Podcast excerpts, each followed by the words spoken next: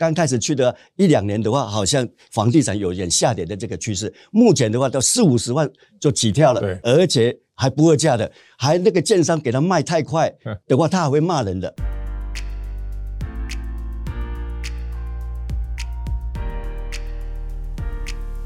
各位财讯的观众朋友，大家好，我是谢金河，欢迎再度收看老谢开讲。这个礼拜的单元，我们特别邀请到桃园航空城董事长陈锡珍陈董事长，共同来探讨从桃园航空城的发展，那么到今天青埔特区快速的崛起，我们先请陈董事长跟观众朋友问候一下。谢长好，各位观众大家好。在这段时间呢，我们看到大桃园呢，在改制燕霞市之后呢，它的格局完全改观。航空城的发展从招商到进驻，然后现在呢蓬勃的发展，在高铁站周边的青埔的特区呢，它已经慢慢成为桃园非常重要、有看头的都心的地区了。这样的一个快速发展跟它的蜕变，我们今天请到陈董事长来跟大家分享，从航空城一直到青埔，它一头栽到里面最少有6年的时间了。那我相信这个蜕变是非常大的。每一个城市啊，其实你看我们到日本哦，你看成田机场也好哈，羽田机场那个周边呢，其实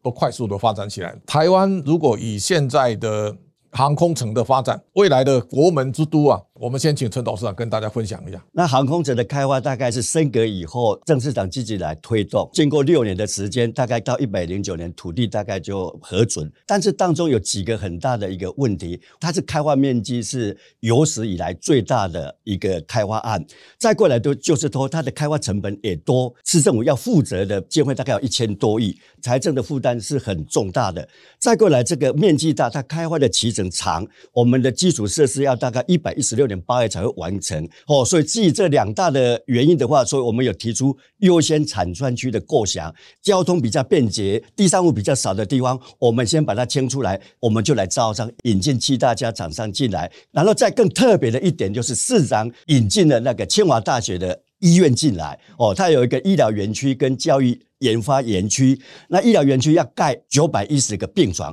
再过来进一步，他都引进政治大学那个国际金融学院要进驻我们航空城，为培养金融的人才、管理人才、语言人才哦，所以这几个加起来的话，大概进账有200多亿作为我们开发的经费，然后6大产业进来的时候，不要到116年就可以开始生产了。那清华大学跟那个政治大学也进来了，所以更可以加速那个航空城的这个发展。整个桃园航空城里面，现在进驻的厂商越来越积极，而且现在台商回流之后呢，这个力道你可以感受到这个变化有多大？变化很大。那现在目前政府有3大投资的方案，光申请在桃园开发的大概有3425亿元，所以桃园的投资环境是非常好的。陈董事长，你担任地政局局长大概有6年哦，然后航空城董事长2年，对，好，那这样加起来大概就8年。这8年当中，桃园市在改制前后蜕变到底都大到什么程度？升格以后，市长就推出桃园航空城计划，还有亚洲矽谷计划啊，前瞻基础建设计划。桃园的转变是很大，成长也是非常的大。亚洲矽谷的话，也是由我们航空城公司在负责的。这个基地大概有3.81公顷，我们分3期来开发。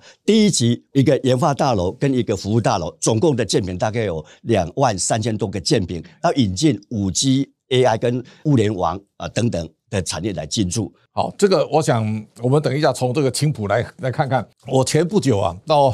桃园去演讲哦，刚好就在靠近青埔的地方，我就顺势把青埔绕一下哦。我想在几年前到青埔去看的时候，大概入住率不多，但是现在每一栋大楼其实我看灯光都满满哦。另一方面呢，现在它的格局拉出来之后呢，非常的壮观，它就靠近高铁站。过去是小案子在开发，现在都是大案哦。那另一方面呢，现在这个生活机能啊，很多的outlet在那边哦，然后这个要逛超市啦，什么都非常方便。对，所以这个就是说，在现在的这个整个青埔的发展当中啊，现在所呈现的一个新的格局，陈董事长跟大家说明一下。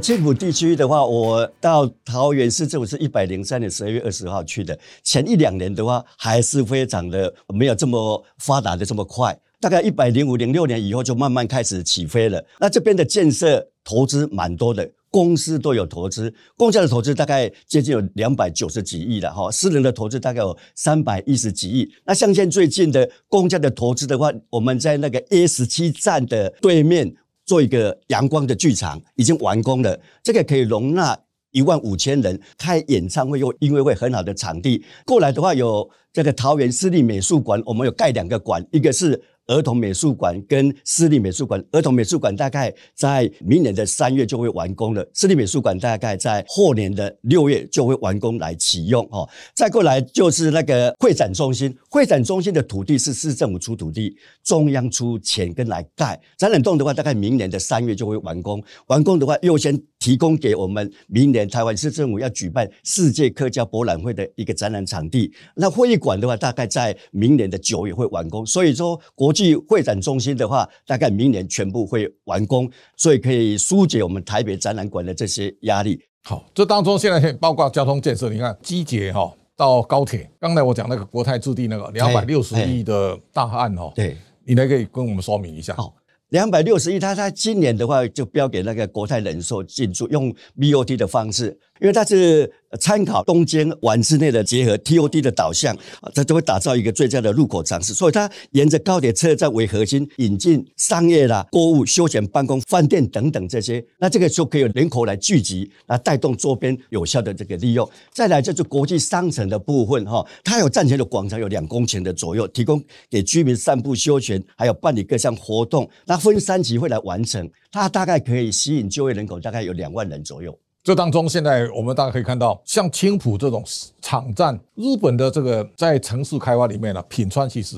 非常有代表性。对，我到品川住过洲际饭店，大楼里面building 里面有办公大楼，有饭店啊，那出来以后它有一个运河，那周边的风景也非常漂亮。如果用这样的一个城市的美学或城市的规划，青浦未来的格局会呈现什么样的面貌？很相似哦，它也是有高铁经过，也有捷运经过，所以我们在青浦的开发有很多公司机关去开发的。青浦地区的话，它距机场也很近，捷运的话大概10几分钟就到，然后到台北车站大概30几分钟就到，所以它交通非常的方便。还有高速公路也有经过，以后的桃园市的这个捷运路网建立以后，那更是方便，所以发展是可期的。国泰人寿的这个置地广场，它有合一饭店、水族馆哦，所以它观光休闲的一个好地方。好，我想城市发展里面呢，我们几乎是看着青浦从无到有。刚刚开发的时候，我也去看过有几个建商在那边盖房子，那盖得辛苦的不得了啊，房子卖不掉啊。现在我最近听说已经60-70都跑出来所以这个就是说，大桃园是在这些年当中，你看台湾大部分的城市人口都外流，但是呢，郑市长跟我讲，他说他上任之中人口净移入超过21万。对对。这个台北市净流失是20几万，这个就是告诉你说，以前什么北漂现在都不是北漂南漂都漂到桃园来，所以青浦现在到底有多少人口？那原来多少？那这个蜕变，未来它可能会呈现什么样的新的格局？青浦的话，大概会有3万到5万的人口。那青浦地区是一个新的都市计划，对，所以它的开放空间又多，各种建设多，而且现在青浦我刚开始去的1-2年的话，好像刚才市长讲的，房地产有点下跌的这个趋势，目前的话到40-50万就起跳了，对，而且还不二价的，还那个建商给他卖太快的话，他还会骂人的。可见那个青浦是受大家的这个欢迎，所以它是一个宜居宜悦的一个好地方。好，这个会展中心其实每一个城市都很重要，有会展中心，它一定有5星级的饭店，然后呢，带动相关的，比方说美术馆啊，从会展中心延伸到所有生活机能，精品店、购物中心啊。现在我看Outlet在青浦也是快速在发展的。Outlet这个，我有朋友现在住在青浦他说晚上去逛街也很舒服嘛，生活机能完全可以满足在那个地方的居住嘛。我们很明显的就是 IKEA 在高铁站的对面，对，那个土地是我们市政府的土地我们用 BOT 给 IKEA 去经营，而且它有很好的一个景观餐厅啊。再过来就是环球的购物中心。跟季节联合开发起来的，1层到5层跟商场就由桃园市政府来租给那个厂商所以大概购物中心非常的方便，下面又有很充分的这个停车场，所以非常的方便。好，航空城的发展，因为你面向国际城市，那这一次疫情你可以发现过去进出在机场几百万人那这个国门封锁了3年，航空城现在的发展到底带来什么样的影响？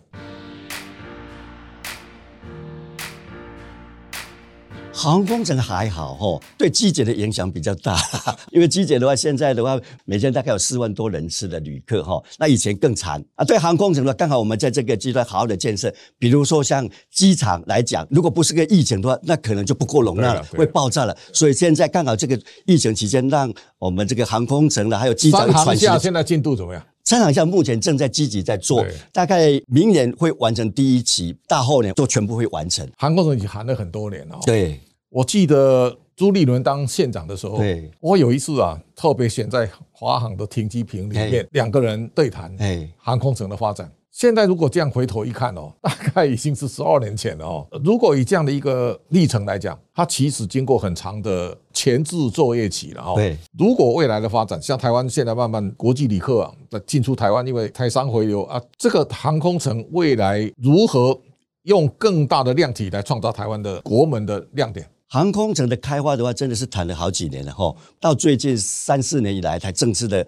有一些成果出来哈。因为当初它的面积大啦，所以处理起来就很困难。对哦，所以我们征收会了多少？太困难了，太困难了。因为征收的时候，大概每个礼拜都有抗议团体来哦。经过我们很充分的沟通，看过200-300场的这个说明会、公听会，还有一个很大场的一个听证会，才把不同意见的市民归纳起来，拆迁多少人？15000多人，很多哦，15000多个地主，15000多个建物的所有权人。而且你开发的话，对于这些经济状况不同的人，你也要好好的照顾。但是现在的话，刚才讲过，如果不是疫情的关系的话，机场的话容纳不下那个旅客了。所以现在第三航厦盖好以后，大概可以容纳到8200万人次。第三航厦何时完成？在115年。大家会觉得好像速度太慢了啦，就是说刚好有这个疫情时期让大家喘息一下。航厦有经常漏水这种现象，将来都会改善吧？以后应该不会了啦，不会有，因为它是经过好像英国的这个设计师用心的去设计规划，很特别、很特殊的。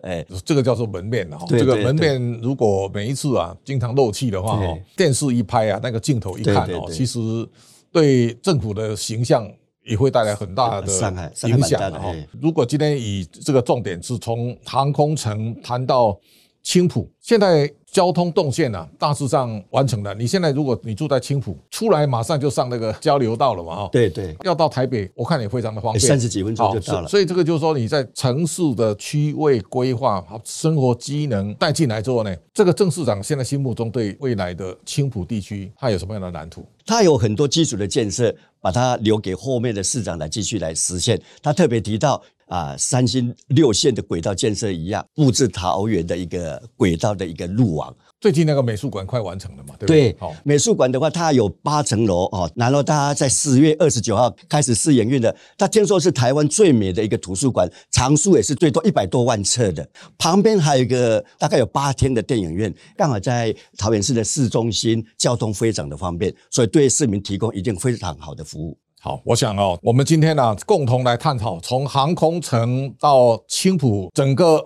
未来的发展。我算是见证青埔发展的人哦。一开始哈，在你很关心的一块荒芜的土地上，因为高铁站的通车，青埔开始它变成一个发展的新兴的城市。那现在呢，你在青埔当中啊，一个生活机能大有改善，那么大家可以找到大家喜欢的所有的东西。第二个呢，会展中心呢所带来的商业的企业的进驻，我相信整个青埔的未来的生活机能更加的丰富化。那第三个，我们现在看到，包括现在棒球场来了，然后美术馆，然后周边的文化的建设呢，也都在快速落实当中。好，所以我特别请教，桃园其实非常需要一个都心的哈。桃园将来可能要整合一个比较类似像板桥哦。你看到新北市刚刚发展的时候，朱立伦去当新北市长，然后呢，他把这个县民大道啊，整个周边弄一下。这个板桥现在啊，开始那个都心的味道就出来了。桃园啊，我们如何营造一个燕霞市里面的一个比较有气派的都心的？因为现在的话，航空城正在积极开发，而且我们积极让航空城能够提早的发展。青埔的现在就是未来的航空城，所以这个航空城跟青埔地区可以连接成一个很大的一个都市中心。现在青埔的话，大概会3到5万人，航空城都市计划大概有18万人，那最主要是因为市长有很多的这个规划，像3、新、6线的规划，还在增加11条的轨道路线，公路的话它也有增加哦，所以这个弄起来的话，可能变成一个很绵密的一个交通路网，变成一个深农效就很方便。你讲那个18万人，我特别请教董事长，那个18万人现在涵盖的范围，航空局的特定区大概有4564公顷，大概是这样。然后呢，当中大园是吧？大园跟芦竹一部分哦，然后要用区段征收整体开发的话，大概3100多公顷，大概是这样的情况。好，今天非常感谢我们陈董哦。其实你可以感受到桃园的发展，现在从青埔一直到航空城，那我相信未来的桃园应该4年、8年、10年、20年的发展的一个新的里程碑。我相信这是未来企业进驻当中投资的亮点。今天谢谢陈董事长，谢谢大家的观赏。下周同一时间请大家继续收看。